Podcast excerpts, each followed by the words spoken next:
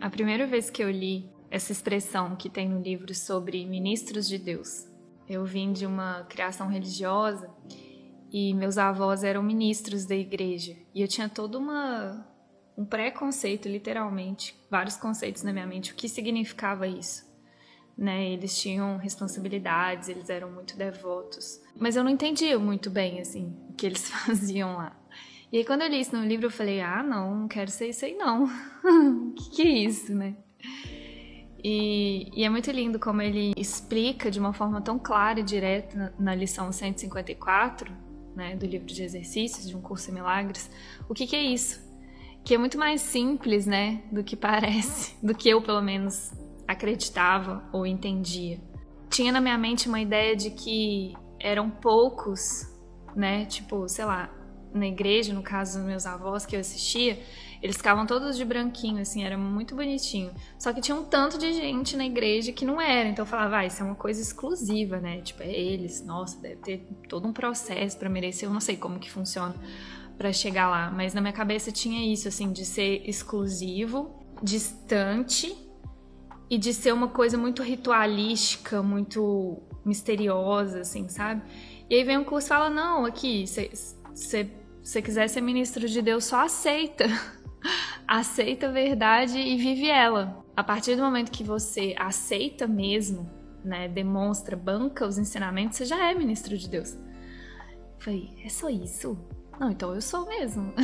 Porque a lição é justamente essa, a lição 154. Eu estou entre os ministros de Deus. E essa simplicidade que o curso milagres traz, sabe? Tipo, de que todos são chamados, todos, né? Isso não exclui ninguém, não é algo exclusivo e não para uma função específica, né, de falar ou de uh, participar de um ritual ou trabalhar com o curso milagre, sei lá, muita gente pensa, né? Ah, então para eu ser ministro de Deus eu tenho que trabalhar com o curso milagres, eu tenho que pregar a palavra de Deus e não necessariamente também, né? De novo, o que Jesus fala com a gente nessa lição é que eu ser ministro de Deus, eu ser o mensageiro de Deus, basta eu aceitar essa palavra aonde eu estiver, basta essa vontade no meu coração. E, e, ele vai me falar onde que eu tenho que ir, o que que eu tenho que fazer. Ele conhece as nossas habilidades e ele tem essa visão do todo. A nossa visão ela é muito limitada para definir o que é, o que significa ser isso, o que você tem que fazer ou não fazer. E aí eu lembrei, relendo a lição aqui agora, o, o processo que foi para realmente entender o que ele estava falando. Porque eu, eu ficava trazendo muito meu passado, né? Então, tipo, ah, então tá, então eu tenho que, tenho que falar sobre o curso Milagres, é isso. E aí foi ver, não, às vezes significa ficar calada.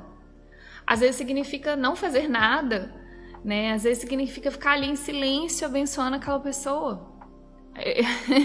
É, às vezes eu falando, eu não tô sendo ministro de Deus, entende? Mesmo parece que eu tô falando sobre o curso Milagres. Mas se eu não tô aceitando isso no meu coração, o quanto eu não tô vivendo, eu não, não tô sendo. Se eu não tô vivendo o que eu tô falando aqui, eu não tô sendo ministro de Deus, entende? Eu não me sinto honesta. E foi o meu conflito por muito tempo, porque como era algo tão distante da, do que eu vivia, né, quando eu comecei a falar de curso milagres, a, enfim, a sentir que era esse o meu, minha, o meu chamado aqui, eu falava, calma, eu tô falando de uma coisa que eu não sei, eu preciso viver isso, né? E aí, eu, o quão confortável eu tô hoje aonde eu tenho que estar, tá, né? Porque eu não escolhi estar tá aqui. Tipo, a Paulinha não estaria aqui e ela brigou muito já para não estar tá aqui. Vocês não fazem ideia. A gente fala, não, é tão natural você tá. Eu falo, não, você não sabe o bastidor, assim, ó, mesmo. É, nossa, quanto eu fiquei rouca para ter que gravar vídeo e ter que aceitar, ó, é isso, porque eu não sei, esse papel foi designado para mim, tipo, eu não sei por que, que a frequência do amor nasceu no meu coração, por que, que eu tive que fazer tudo que eu tinha que fazer, eu não sei. Mas chegou um momento que eu falei, eu desisto de brigar com isso e amém. É isso que você quer de mim? Vambora. E quanto mais eu aceito isso, sabendo que é para mim, tipo, é para mim. Acho que esse é o principal ponto é, da compreensão do que é ser um ministro de Deus. É para você, nunca é pelo outro, porque era esse era o grande equívoco que tinha na minha mente que eu achava que eu tinha que fazer pelos outros. Não, o ministro de Deus precisa catequizar os outros, ele precisa salvar os outros, ele precisa salvar o mundo, ele tem que ser útil para o mundo. Aí vem Jesus e fala: não existe os outros, é tudo sobre eu amo você, é para você. E aí parece muito egoísta, né? Eu tô fazendo essas lives para mim, gente, é o meu treino de consistência. Se eu não estou vivendo isso no meu dia, se eu não estou lembrando isso no meu dia, eu não, eu vou estar tá com muito conflito de estar aqui. Então esse é o principal ponto de um ministro de Deus, de um professor de Deus, de um mensageiro de Deus, é aceitar a mensagem primeiro para você. Senão você não vai conseguir é, ficar em paz nesse lugar.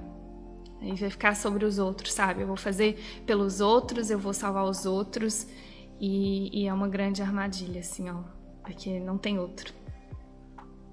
Não existe outro. Se eu não tô vivendo, né? Se os bastidores não, não estão organizadinhos, se não tá tudo certo nos bastidores, chega aqui, não vou estar tá em paz, né? Que afinal é, é o propósito de tudo, curar a mente pra gente ficar em paz. E eu não sei o que isso significa. Eu não sei aonde eu tenho que estar, tá, com quem eu tenho que estar, tá, falando o que eu tenho que falar. Eu não sei. eu não sei. E é esse não saber, praticar esse não saber que que abre espaço para ele me mostrar. Eu não quero saber.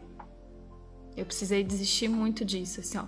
Precisei desistir de querer programar, de fazer do meu jeito, de decidir sozinha, de ficar tentando trazer o passado para compreender, eu não sei tem que estar tá aqui vazia, aceitando para mim as mensagens. Todo o resto flui desse lugar.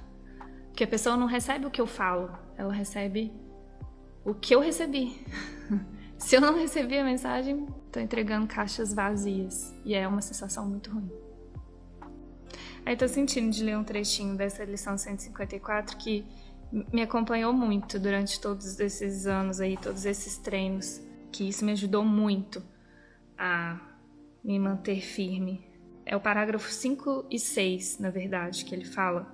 O mensageiro não é aquele que escreve a mensagem que entrega, tampouco questiona o direito daquele que o faz, ou pergunta por que escolheu aqueles que receberão a mensagem que traz. Basta que a aceite e a dê àqueles a quem se destina, e cumpra o seu papel na entrega da mensagem. Se determina quais devem ser as mensagens ou a que propósito servem, ou para onde devem ser levadas, está falhando em desempenhar o seu papel como portador do Verbo.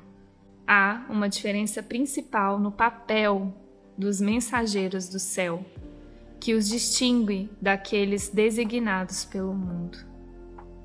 As mensagens que entregam são dirigidas em primeiro lugar a eles mesmos. E é só na medida em que possam aceitá-las para si mesmos que venham a ser capazes de levá-las adiante e dá-las em todos os lugares a que eram destinadas. É, esses trechos aqui falam muito comigo, me lembram muito desse lugar. De focar no seu treino, assim. Focar em receber, em bancar, em viver isso aqui.